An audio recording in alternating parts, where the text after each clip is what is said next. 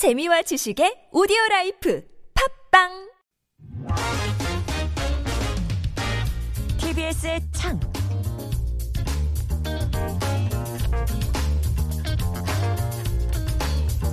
투명한 창을 통해 TBS 프로그램을 바라보고 날카로운 창의 끝으로 분석하는 TBS 창. 오늘 TBS 창에서 들여다볼 프로그램은 한국 공동체 라디오 방송 협회와 TBS가 공동 기획한 기후정의 미디어 액션 우리 동네 안테나인데요. 민주언론 시민연합의 박진솔 활동가와 함께합니다. 안녕하세요. 네, 안녕하세요. 예, 저희 아고라에는 처음 나오신 것 같아요. 네, 맞습니다. 아 그리고 제가 예전에 아마 그 네. 국민 TV 네, 인터넷 예, 유튜브 방송에서 음. 한번 모시고 했었던 것 같은데 네. 예 오늘 뭐 아, 좋은 내용 준비하셨으리라고 생각을 하고 편하게 질문 드리겠습니다. 네. 자 오늘 짚어볼 프로그램 우리 동네 안테나인데요. 이거 뭔지 모르시는 분들이 좀 많을 것 같아요. 네, 네. 공동체 라디오라는 개 념인데 저희가 예전에 좀 한번 비슷한 거를 다뤄보기는 음. 했거든요. 하지만 다시 한번 좀 설명해 주시면 좋을 것 같아요. 네, 먼저 공동체 라디오를 좀 설명해 드리면 좋을 것 같은데요. 예. 공동체 라디오는 이 FM 주파수를 사용한다는 점에서 일반 라디오랑 같긴 해요. 음. 그런데 출력이 100와트 이하거든요. 그래서 좀 소규모 지역을 대상으로 하기 때문에 동네 주민 아니면 들을 수가 없다. 근데 사실 우리나라가 공동체 라디오에 100와트 이하로도 허락을 하고 있지 않거든요. 더 아, 작아요. 더 사실. 작아요? 네. 예, 예. 실제로는 지금 3에서 10와트 정도의 출력을 사용하게 하고 있거든요. 예, 예. 얼마 전만 해도 1와트였어요. 아. 근데 1와트가 실제로는 1에서 한 1.5km 이내 정도의 지역을 커버를 하는데 음. 3에서 10와트다라고 하면은 한 5km 정도. 그러니까 5km 정도. 네, 상암에서 어. 홍대까지 정도 거리다. 이렇게 생각하시면 될 것 같아요. 상암에서 홍대. 네, 네. 어, 그렇게 하니까 음. 확 와닿네요. 네, 예, 네. 예. 그리고 이 공동체 라디오가 아무래도 지역 공동체 라디오 음. 이런 특성을 띠고 있기 때문에 지역하고 좀 동네 밀착형 정보를 다루고 소식을 전하면서 좀 지역 주민들의 소통 창구 역할을 하고 있는 라디오다. 음. 요렇게 보시면 될 것 같아요. 그래서 현재는 전국에 한 27개 정도의 공동체 라디오가 있다. 음. 그리고 2021년 7월에 이 방통위가 원래 7개만 있었어요. 공동체 음. 라디오가. 그런데 이 중에서 20곳을 또 추가로 지정을 했거든요. 음. 그래서 조금 더 시청자들이 좀더 음. 소통할 수 있도록 하는 방통위가 좀 그런 역할을 했다라고 보시면 될 것 같아요. 예, 그래서 지역의 어떤 사랑방 같은 음. 역할을 한다. 그래서 지역 소식 마포면은 마포 얘기를 주로 하면서 마포에서 무슨 행사가 있고 음. 뭐 마포에 어떤 분들이 또 이런 좋은 일을 하고 뭐 음, 이런 것들을 네. 집중적으로 하고 실제 마포에도 있잖아요. 이 네, 네, 맞습니다. 라디오고 잘 되는 곳 중에 하나로 제가 알고 있는데 TBS의 정체성이 음. 사실은 이제 서울의 어떤 지역 방송의 성격도 가지고 있기 때문에 네. 이런 류의 이제 지역 공동체 라디오와 협업을 많이 하는 네. 좋은 방송사다 이렇게 제가 말씀을 예, 왜 웃으세요? 아, 좋은 너무 방송사. 너무 좋아서 저도 웃었어요. 아, 그렇, 네, 네. 그렇군요. 알겠습니다.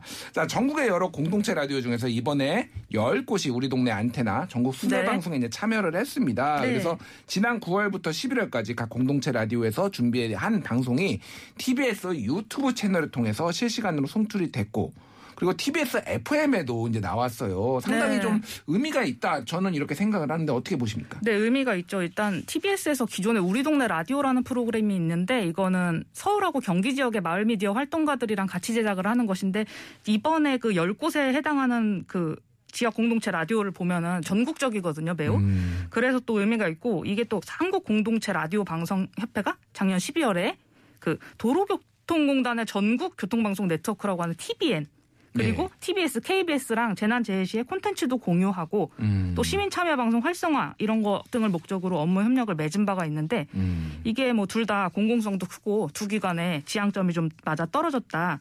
요렇게 볼 수 있는데 TBS랑은 올해 3월에 또 이 협약을 맺었대요. 예, 예. 협약을 맞고 좀 이 목적을 늘리기 위한 것으로 기후 위기를 또 소재로 잡아서 우리 동네 안테나를 이제 10개 공동체 라디오 방송사들하고 함께 하고 있다. 음. 근데 제가 좀 궁금했거든요. 왜 하필 그러면 기후 위기를 첫 번째 주제로 잡은 걸까? 예. 그런데 인류의 생존 문제는 기후 위기다 이렇게 거창하게 얘기할 수도 있지만 이게 지역 주민들과 좀 얘기를 해보면 지역과 소통할 수도 있고 공동체 라디오의 역할도 좀 더 늘려줄 수 있지 않겠느냐 음. 이렇게 생각해서 이런 캠페인으로 기획을 했다고 합니다.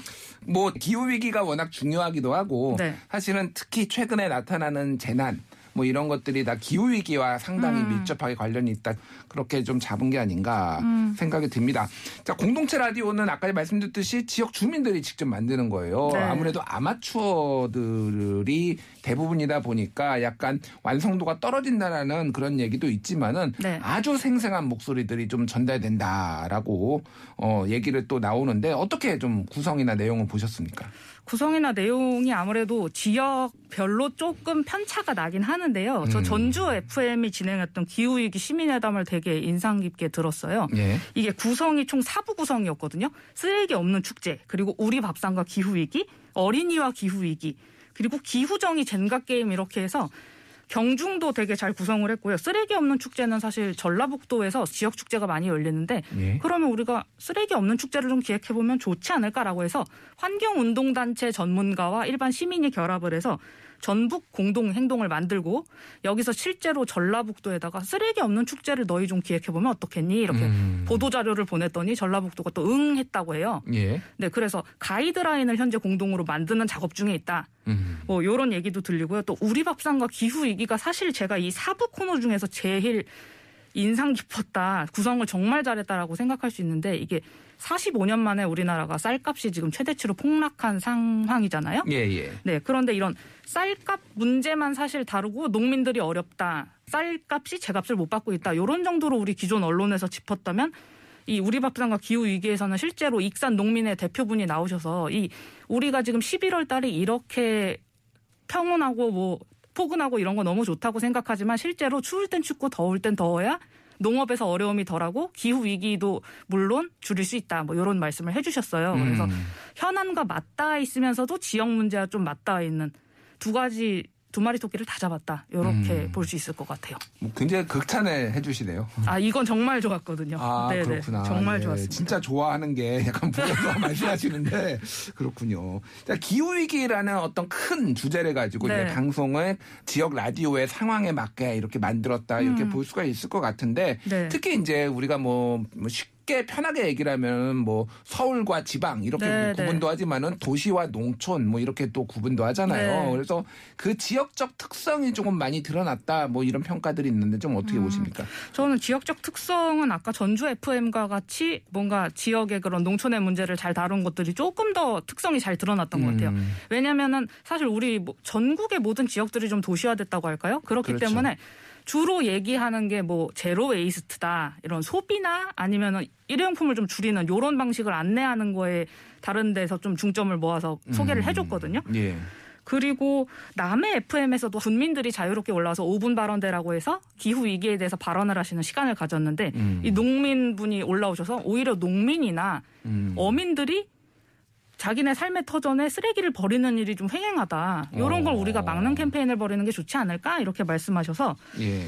농촌 지역에서 했던 그 공동체 라디오 방송이 조금 더 기후 위기와 밀접하면서도 예. 지역의 특색을 잘 살리지 않았나라고 평가를 하고 싶어요. 그렇군요. 네네. 아무래도 특히 이제 뭐 대부분 말씀하셨지만은 이제 서울 한국의 도시화율이 이제 90 한 5%인가 정도 됩니다. 네. 굉장히 높기 때문에 오히려 농촌의 어떤 입장 음. 얘기를 들어보기가 우리가 굉장히 힘들고 네. 그 간접적으로 전해 듣는 경우가 많잖아요. 네. 그러니까 그런 것들을 이제 직접 들을 수 있는 또 뭐 현안이 무엇인지를 좀 우리가 생각해 볼 수 있는 그런 좋은 기회가 아니었나라고 음. 생각을 합니다. 그럼에도 불구하고 기후위기 굉장히 중요한 아젠다다, 의제다라고 얘기는 하지만은 네. 실제 언론에서는 그렇게 많이 다루고 있지는 않은 것 같아요. 그리고 이게 네, 네. 조금 어 정말 뭐 차별화가 될 수 있을까? 뭐 이런 생각도 음. 들기는 했어요. 좀 어떻게 보십니까? 예. 저는 우리 동네 안테나에서 진행한 건 차별화가 확실히 되지 않았나 음. 이렇게 생각을 하는데 기후 위기라고 하면은 좀 언론들이 거대한 걸 다뤄야지 멋있다고 생각을 하는 건지 그게 좀 더 큰 문제라고 생각해서 그런지 모르겠지만 거대 담론에 집중하는 게 좀 현실이고 아니다 우린 조금 더 생활 밀착형으로 다뤄보겠다라고 해서 다루는 내용을 보면 아 이미 다 들었던 건데 새롭지도 않은데 이거 뭐지 이런 생각이 들거든요. 예. 그런데 이제 우리 동네 안테나에서 다룬 것들은 아무래도 지역 공동체 라디오들이 중심이 돼서 제작을 한 것이기 때문에 지역별로 나온 현안들과 이 기후위기 문제를 결합해서 보여주니까 조금 더 그 기후 위기에 대한 체감도가 높아지는 효과를 낳는다고 할까요? 음. 네, 그런 식의 긍정적인 점이 있고 또 그게 더 특별해 보이는 것 같습니다. 그렇군요.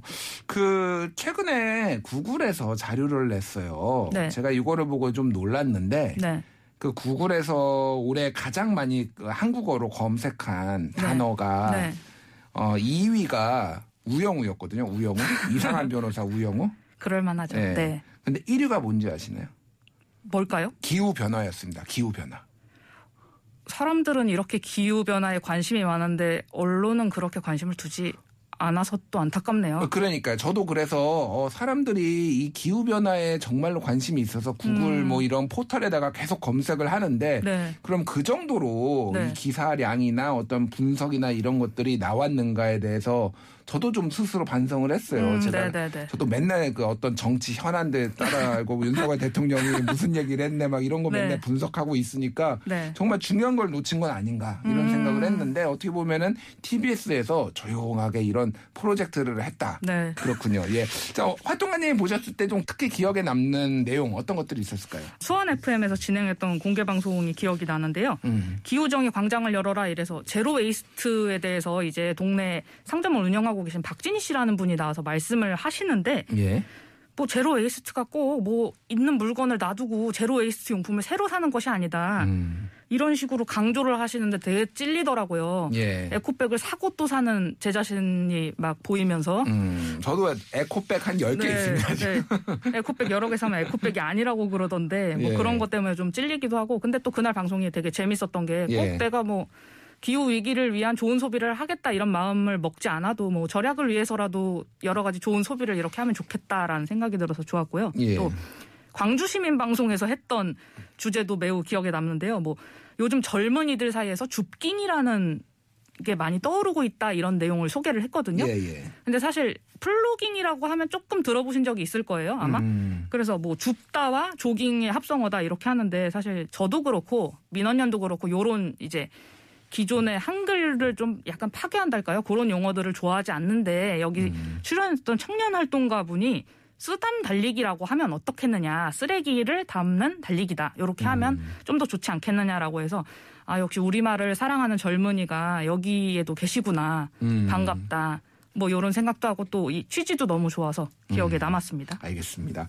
그 뭐 여러 가지 환경을 우리가 고민을 하면서 또 네. 역설적인 것들도 한번 생각을 해봐야 되는데 그 미국의 수명주기 에너지 분석 연구소에 따르면은 우리가 텀블러를 하나 샀을 때 네. 저 얼마나 써야지 이게 친환경적이냐 이런 걸 음. 분석을 해놓은 게 있어요. 근데 네. 유리 재질의 텀블러는 최소 15번을 써야지 친환경적이다라는 거고 네. 세라믹 재질은 39번을 써야 된답니다. 최소한. 오. 그래야지 친환경적 이다는 이런 분석도 있어요. 뭐 이런 것들도 좀 많이 시사를 하고 이런 내용들도 사실 좀 우리가 음. 많이 기후 위기나 이런 기후 변화에 대해서 다룰 때 얘기가 좀 나와야 되지 않을까 그런 생각을 합니다. 네. 자 오늘 뭐 좋은 말씀을 많이 해주셨는데 좀 아쉬운 점이 있다면은 뭐 좀 지적을 해주실 수 있을 것 같아요. 음, 어, 해당 공동체 라디오에 계신 분들은 좀 싫으시겠지만 음. 저는 남의 FM께 조금 아쉬웠거든요. 남의 FM. 네, 남의 음. FM에서 앞서 조금 말씀드렸는데 남의 국민들이 자유롭게 올라와서 5분 발언대 말 그대로 5분씩 발언하면서 기후 위기에 대해서 발언을 하는 거였어요. 예. 그런데 뭐 이제 창선고에 있는 뭐 에코 뭐 환경 동아리에서 올라와서 여러 가지 환경을 위한 실행을 했다 이런 거 소개하는 거는 매우 참신하고 신선하고 좋았는데요. 음. 뭐 시인이자 전 남해 군수였던 분이 올라와서 본인이 정치를 시작하게 된 계기를 약간 분위기 풀기 차원에서 설명을 하신다든가 아. 어, 지금 현재는 뭐 기후 위기 어떤 무슨 행동에서 어떤 독서를 하고 있는데 사실 책을 중간에 뭐 보여주는 경우도 있었고요. 예 예. 뭐 본인이 그런 기후 위기 책을 읽고서 느낀 뭐 이런 소감을 시로도 만들어서 시집을 내셨다 뭐 이런 거를 소개하는 것도 있었거든요. 그래서 음. 이게 기후 위기랑 어떤 직접적인 관련이 있을까 이런 생각이 들었고 전반적인 구성이 이제 뭐 한두 분 정도를 제외하고는 조금 지역의 일반적인 축제, 일반적인 지역 축제의 한 그런 코너 같은 이런 느낌이 들었고 좀 그런 점이 아쉬웠다. 음. 네. 그런 게 좀 남았고 혹은 기후 위기 전문가들이 나오셔도 좀 세계적인 그레타 툰베리 뭐 이런 활동가들이나 세계적인 환경 단체 요걸 얘기하면서 뭐 본인들만의 좀 지역만의 특이한 기후 위기의 문제 이런 건 짚어주지 않아서 좀 지역의 특색이 떨어지지 않았나 이런 아쉬움이 남았어요. 음, 그렇군요. 좀 아무래도 구성이나 이런 것들이 조금 좀 치밀하게 되지 않고 음. 네. 그냥 아무나 한 번씩 올라오면서 발언하는 이런 식으로 됐을 때 주목도도 떨어지고 메시지도 많이 부족하다 이런 말씀을 해주셨습니다. 네. 예, 앞으로도 이 공동체 라디오 그리고 이런 어, 중요한 뭐 기후 위기 이런 기획들이 TBS 같은 좋은 방송에서 계속 이어지기를 기대하시죠? 네, 매우 기대합니다. 예, 알겠습니다. 오늘 여기까지 말씀 네. 지금까지 민주언론 시민연합의 박진솔 활동가와 함께했습니다. 감사합니다. 네, 고맙습니다.